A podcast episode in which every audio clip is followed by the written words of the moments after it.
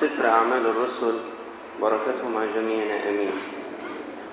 ولما حضر يوم الخمسين كان الجميع معا بنفس واحدة وصار بغتة من السماء صوت كما من هبوب ريح عاصفة وملأ كل البيت حيث كانوا جالسين.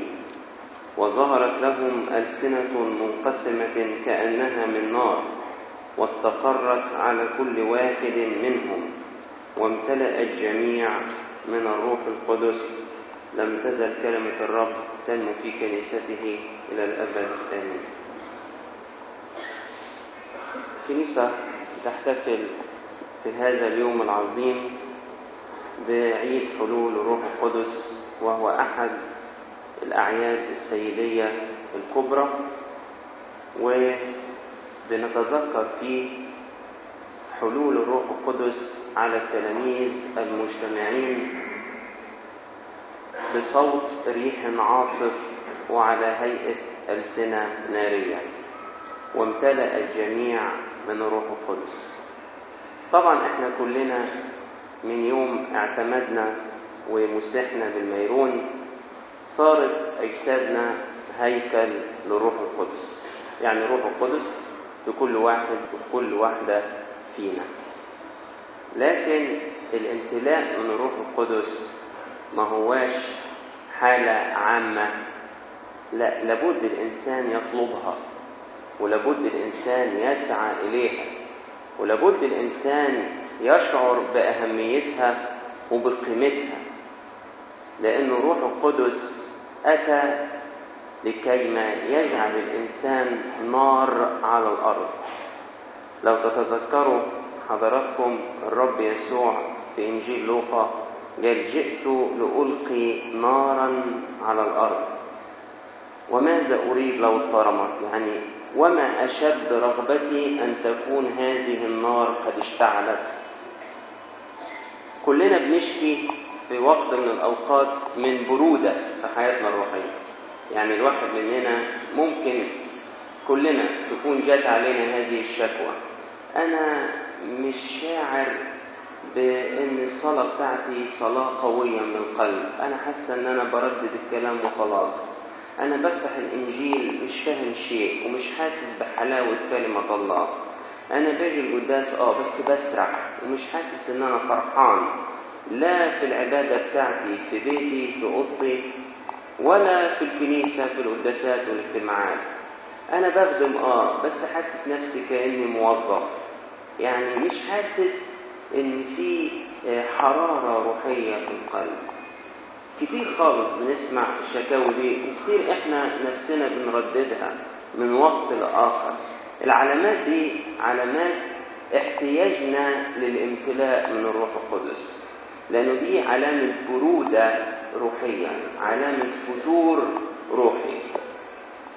وعلى قدر ما إن العالم بتاعنا اليوم بيعاني من احتباس حراري وارتفاع في درجة حرارة الأرض لكنه في ذات الوقت يعاني بشدة من برودة روحية. يعني تحسوا كده في برودة عامة في كده انطفاء لا تطفئوا الروح حارين في الروح. دي وصايا وصايا إلهية. تحس كده في تكريس منقوص في محبة فاترة في وصايا معروفة مع إيقاف التنفيذ. يعني آه أنا عارف الوصايا دي كلها بس مش بنفذ. آه أنا بصلي بس صلاة فاترة. آه بحب ربنا بس محبة نص نص. إيه ده كله ده؟ دي عبارة عن جبال من التلج جاسمة فوق صدورنا. تحتاج إلى نار الروح القدس لكي تذيب هذه الجليد. ده موت يحتاج إلى ريح الروح القدس لتهب من جديد على نفوسنا وتحييها أنا مش هطول عليكم في المقدمة لكن كان لابد منها عشان ندرك الفرق بين إن الروح القدس فينا وبين إن إحنا نطلب مجددا الملء من الروح القدس وده اللي بيحصل في كل يوم في صلاة الساعة الثالثة في الإجبية لما بنصلي ونطلب من الروح القدس أن يتجدد في داخلنا. مع الصورة الواقعية شوية اللي عرضتها عن حالة البرودة لكن تقابلت في الكتاب المقدس وأنا بحضر لهذه الكلمة في حادثتين ادوني رجاء. حادثتين أعطوني رجاء في ملء جديد من الروح القدس. حادثة تختص بالنار وحادثة أخرى تختص بالريح. أنتوا خدتوا بالكم العلامتين اللي حل بيهم الروح القدس في يوم الخمسين؟ صوت كما من هجوم إيه؟ ريح عاصف وحل على هيئة ألسنة كأنها من نار. ففي حادثتين في الكتاب المقدس هنشوفهم دلوقتي. واحدة منهم متعلقة بالنار وواحدة الأخرى متعلقة بالريح. والاثنين متعلقين بالامتلاء من الروح القدس. تعالوا نشوف كده الحادثة الأولى المتعلقة بالنار ودي من سفر المكابين الثاني. ودي واحدة من واحد من الأسفار القانونية الثانية. حادثة غريبة ممكن يكون معظمنا ما سمعش عنها. الأصحاح الأول وعدد 18 سفر المكابين ده عبارة عن اليهود بتوع أورشليم باعتين رسالة لليهود بتوع الإسكندرية. بيوصوهم بيها على الاهتمام بالطقوس والاحتفال بالأعياد. فبيقولوا لهم الآتي. وبعد فإذ كنا مجموعين أن نعيد عيد تطهير الهيكل في اليوم الخامس والعشرين من شهر كسلو رأينا من الواجب أن نعلن إليكم أن تعيدوا أنتم أيضا عيد المظال والنار التي ظهرت حين بنى نحميا الهيكل والمذبح وقدم الذبيحة. النار دي ليها قصة. قصتها لما تم سبي الآباء بتوع شعب الله لبابل ومملكة فارس. بعض الكهنة الأتقياء خدوا النار المقدسة اللي على المذبح أنتوا عارفين إن النار اللي على المذبح في الهيكل في العهد القديم دي نار من السماء. ما كانش ينفع إن حد يولع نار من عنده. كان لابد إن النار دي تفضل مستمرة على طول وياخدوا منها يوقدوا للذبائح ويوقدوا المنارة الذهبية وكله. ما ينفعش يجي واحد يوقد نار عادية. اسمها نار غريبة دي مرفوضة من قبل الرب فالهيكل هيتعرض للهدم وللتخريب فجي مجموعة من الكهنة الأتقياء وراحوا خدوا من النار المقدسة اللي على المسبح وخبأوها في بئر من الآبار اللي ما فيهاش مية والشعب كله راح فين؟ راح السبي استمر الحال ده كام سنة؟ سبعين سنة الشعب فين؟ في السبي ولما انقضى زمان السبي وزربابل رجع ونحميا وعزرا واتبنى الهيكل وجم يقدموا الذبائح بعتوا ال ال يعني الأحفاد بتوع الكهنة دول اللي عارفين السر ده يدوروا على النار المخبأة في بئر من كام سنة؟ سبعين سنة ما يجيوش غير مية في البئر. فقالوا لنحامية البئر ما لقيناش فيه غير إيه؟ مية. فراح أمر الكهنة يرتبوا الذبيحة وحطوها على المذبح وقال لهم هاتوا من المية دي. فجابوا له من المية فسكبوا المية على الخشب وعلى الذبيحة. فالشمس طلعت وراحت اشتعلت النار من جديد بطريقة عظيمة وأكلت الذبيحة وسجل هذا الأمر وفتش عنه ملك فارس وتأكد أنه ده حدث حقيقي تم وأصبح ليه تذكار بيحتفل به عند اليهود إن الله حفظ هذه النار المقدسة طول هذه السنين رغم إن الظاهر إن هي إيه؟ اتطفت وإيه؟ وانتهت فكده وأنا بفكر وبدور على شعلة يوم الخمسين راحت فين؟ فين شعلة يوم الخمسين اللي حلت على كنيسة الرسل؟ حسيت إنها انطفأت فراح ربنا عزاني بهذا الشاهد إن ما تخافش النار دي قابلة أن تشتعل من إيه من جديد حتى لو طالت بها إيه السنين وقارنت وعرفت إيه الأسباب اللي تخلي النار دي ممكن تنطفئ شعب بعد عن ربنا وطرح الرب وراء ظهره وسلك وراء آلهة أخرى غريبة وساد الظلم في الأرض والخيانة. فكان دينونة الرب إن الشعب ده يروح فين؟ في السبي والهيكل ده إيه؟ يتهدم. فعلا. هذه الأفعال نفسها هي إلى اليوم اللي بتطفئ نار الروح القدس صح ولا غلط؟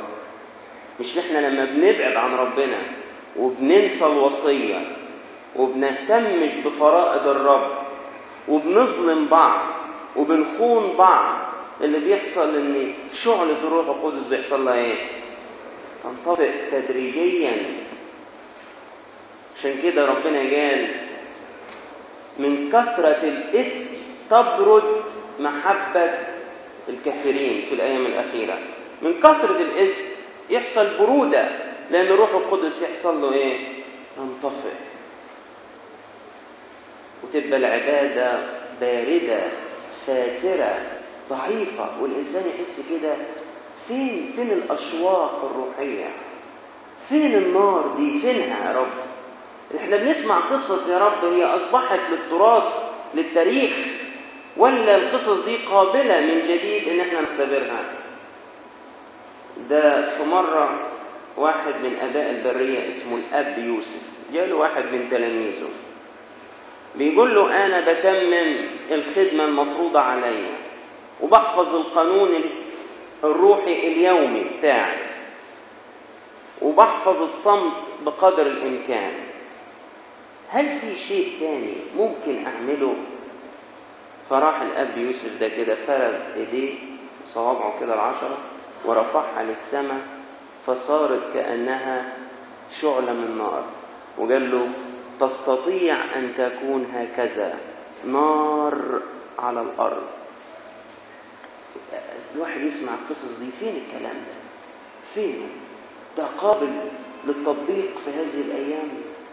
قديس الأنبا أنطونيوس لما قال الإنسان إذا سلم كل قواه لله صار نارا على الأرض. هل الكلام ده قابل إن إحنا نختبره في هذه الأيام؟ آه قابل للاختبار. وما زال موجود بينا ناس لما تقعد معاها تخليك كده إيه تتحرك وتغير على محبة الله. لما تحكي معاها كده وتاخد وتدي معاها. لما تحضر معاها اجتماع صلاة لما تروح تحضر معاها قداس تحس إنك غرت منها إن في شيء داخل هذه النفوس مش موجود عندك. تغير منها. تشعر إن أنت النهارده كنت قاعد مع واحد فيه ربنا فعلا.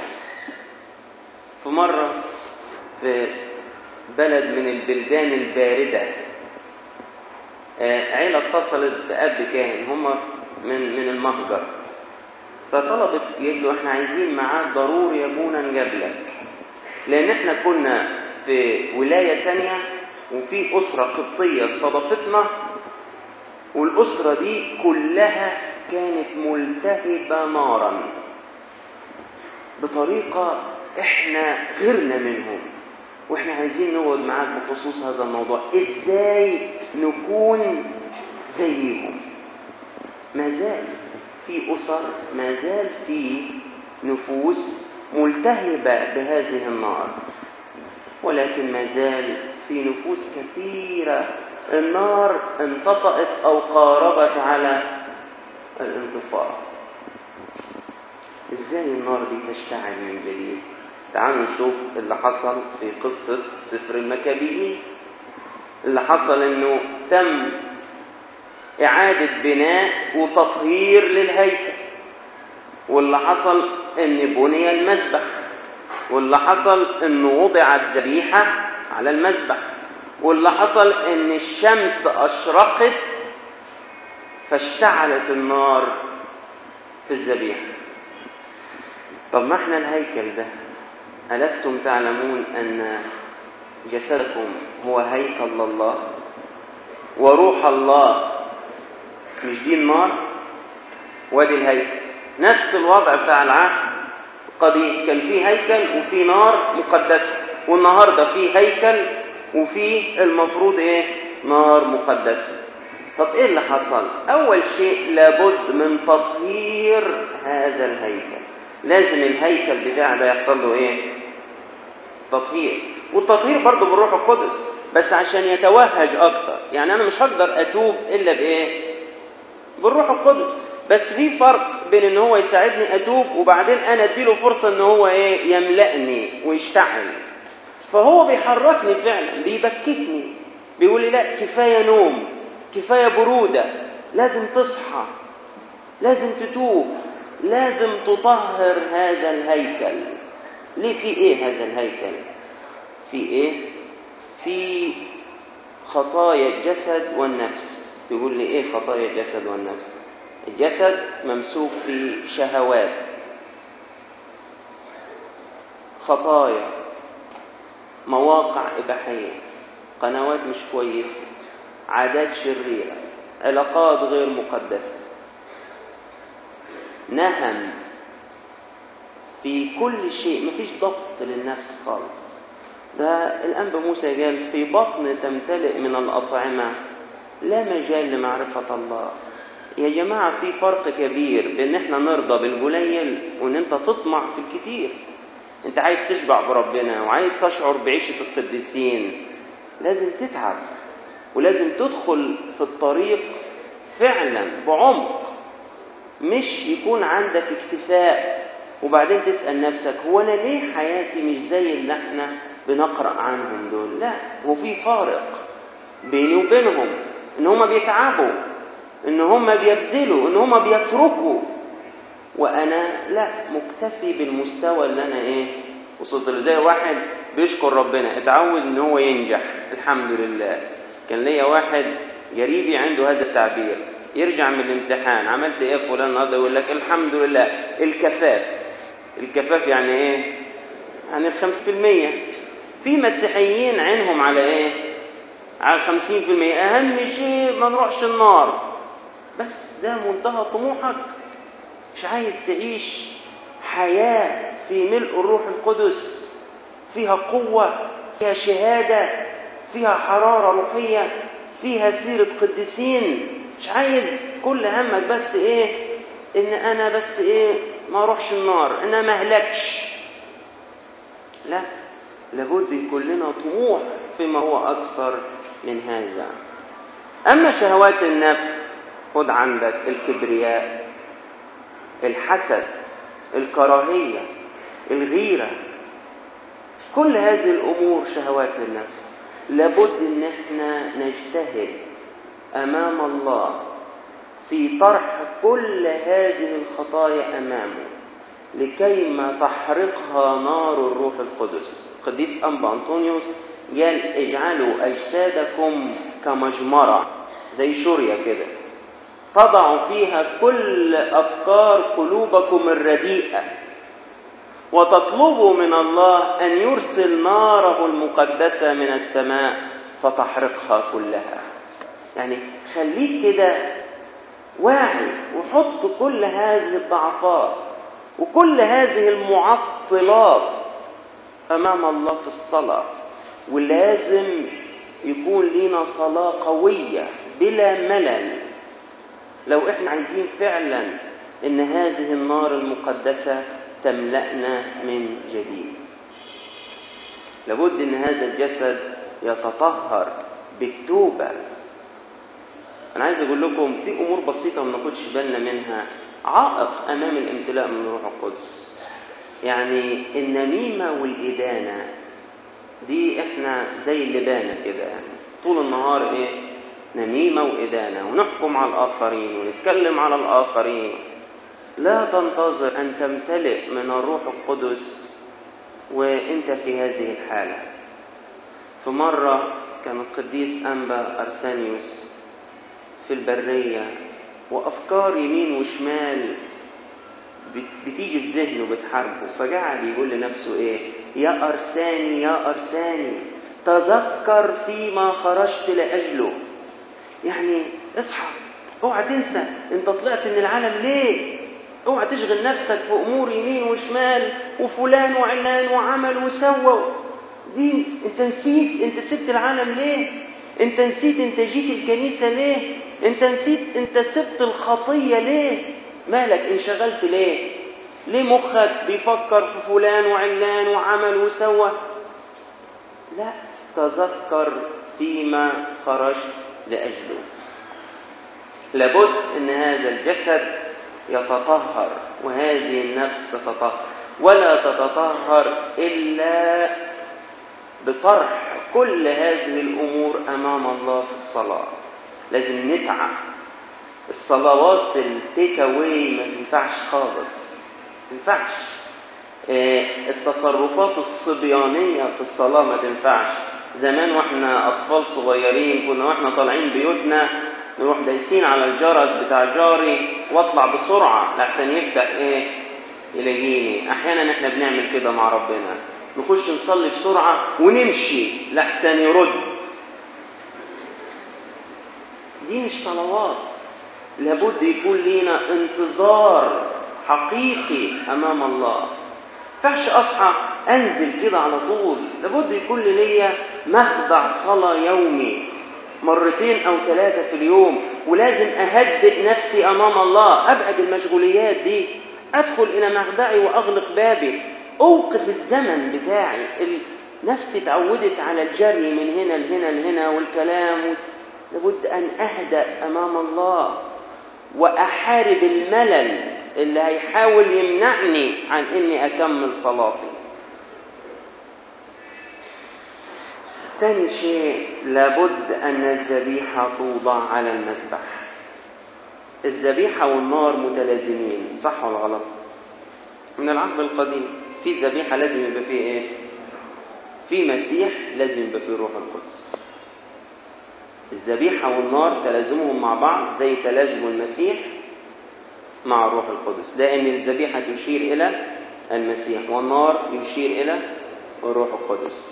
حتى أن القديس يوحنا شاف المسيح من الزاوية دي ففي مرة شاور عليه وقال هذا هو حمل الله الذي يرفع خطية العالم. وفي مرة تانية شاور عليه وقال إيه؟ أنا أعمدكم بماء الذي يأتي بعدي الذي لست مستحقا أن أحل سيور حذاء هو سيعمدكم بالروح القدس والنار. في تلازم.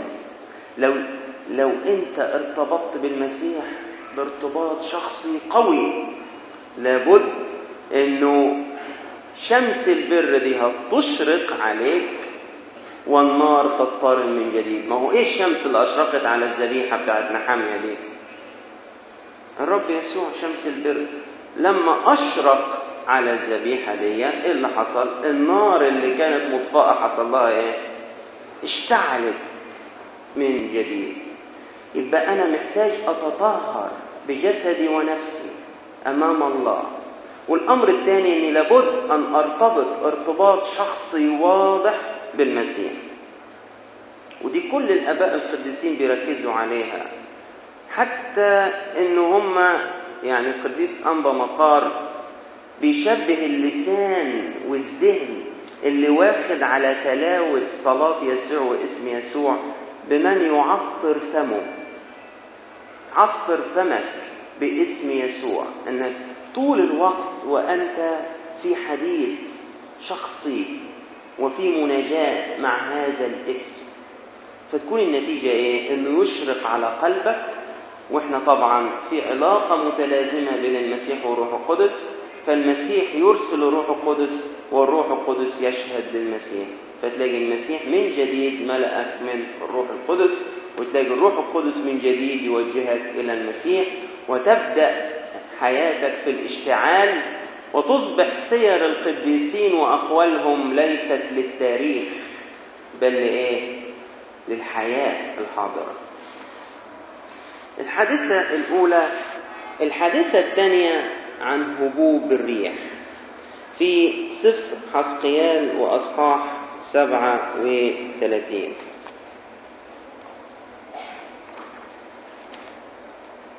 ربنا أخرج حسقيال النبي لبقعة يابسة جدا مليانة عظام يابسة جدا ركزوا على كلمة إيه؟ يابسة جدا يعني إيه؟ أموات عظام أموات وكونها يابسة جدا يعني مر على موتها إيه؟ سنين وسأل قال له يا ابن آدم أتحيا هذه العظام؟ العظام دي ممكن تحيا؟ يا رب النفوس دي اللي بردت أديمها سنين ممكن تاني تحيا؟ ده السؤال إحنا بنسأله لك يا رب. فربنا بيقول له إيه؟ تنبأ للروح يا ابن آدم وقل للروح هكذا قال الرب هلم يا روح من الرياح الأربع وهب على هؤلاء القتلى ليحيوا. فتنبأت كما أمرني فدخل فيهم الروح فحيوا وقاموا على أقدامهم جيش عظيم جدا جدا. عمل الروح القدس لما يتشبه بالريح وعلى فكرة روح وريح في اللغة العبرية من أصل واحد. يعني روح القدس الكلمة دي في العبري هي هي كلمة الريح. وعشان كده الريح رمز من رموز الروح القدس. وبيختص بالذات في إنه يعطي حياة جديدة. يعني لما تلاقي اللفظ ده مستخدم افهم إن القصد منه ان الروح القدس يعطي لك إيه؟ حياة جديدة بعد موت طويل. وعشان كده حلول الروح القدس أحيانا مرتبط بالنفخة. يعني لو تفتكروا ربنا لما خلق آدم نفخ فيه إيه؟ نسمة حياة. فصار آدم إيه؟ نفسا حيه والمسيح بعد القيامة نفخ في وجه تلاميذه القديسين وقال لهم اقبلوا الروح القدس النفخة لأن الروح ريح تهب حياة وفيها أمر عجيب جدا. الريح دي ما تعرفش أتت منين ولا رايحة فين لكن تدرك الآثار بتاعتها. تلاقيها حركت أوراق الأشجار تلاقيها نقلت حاجات من أماكنها. بتدرك الآثار بتاعتها. الرب يسوع شبه الروح القدس في عمله بالرياح. قال لنيقوديموس إحنا أنت لا تعلم الريح من أين أتت ولا أين تذهب. هكذا كل من ولد من الروح.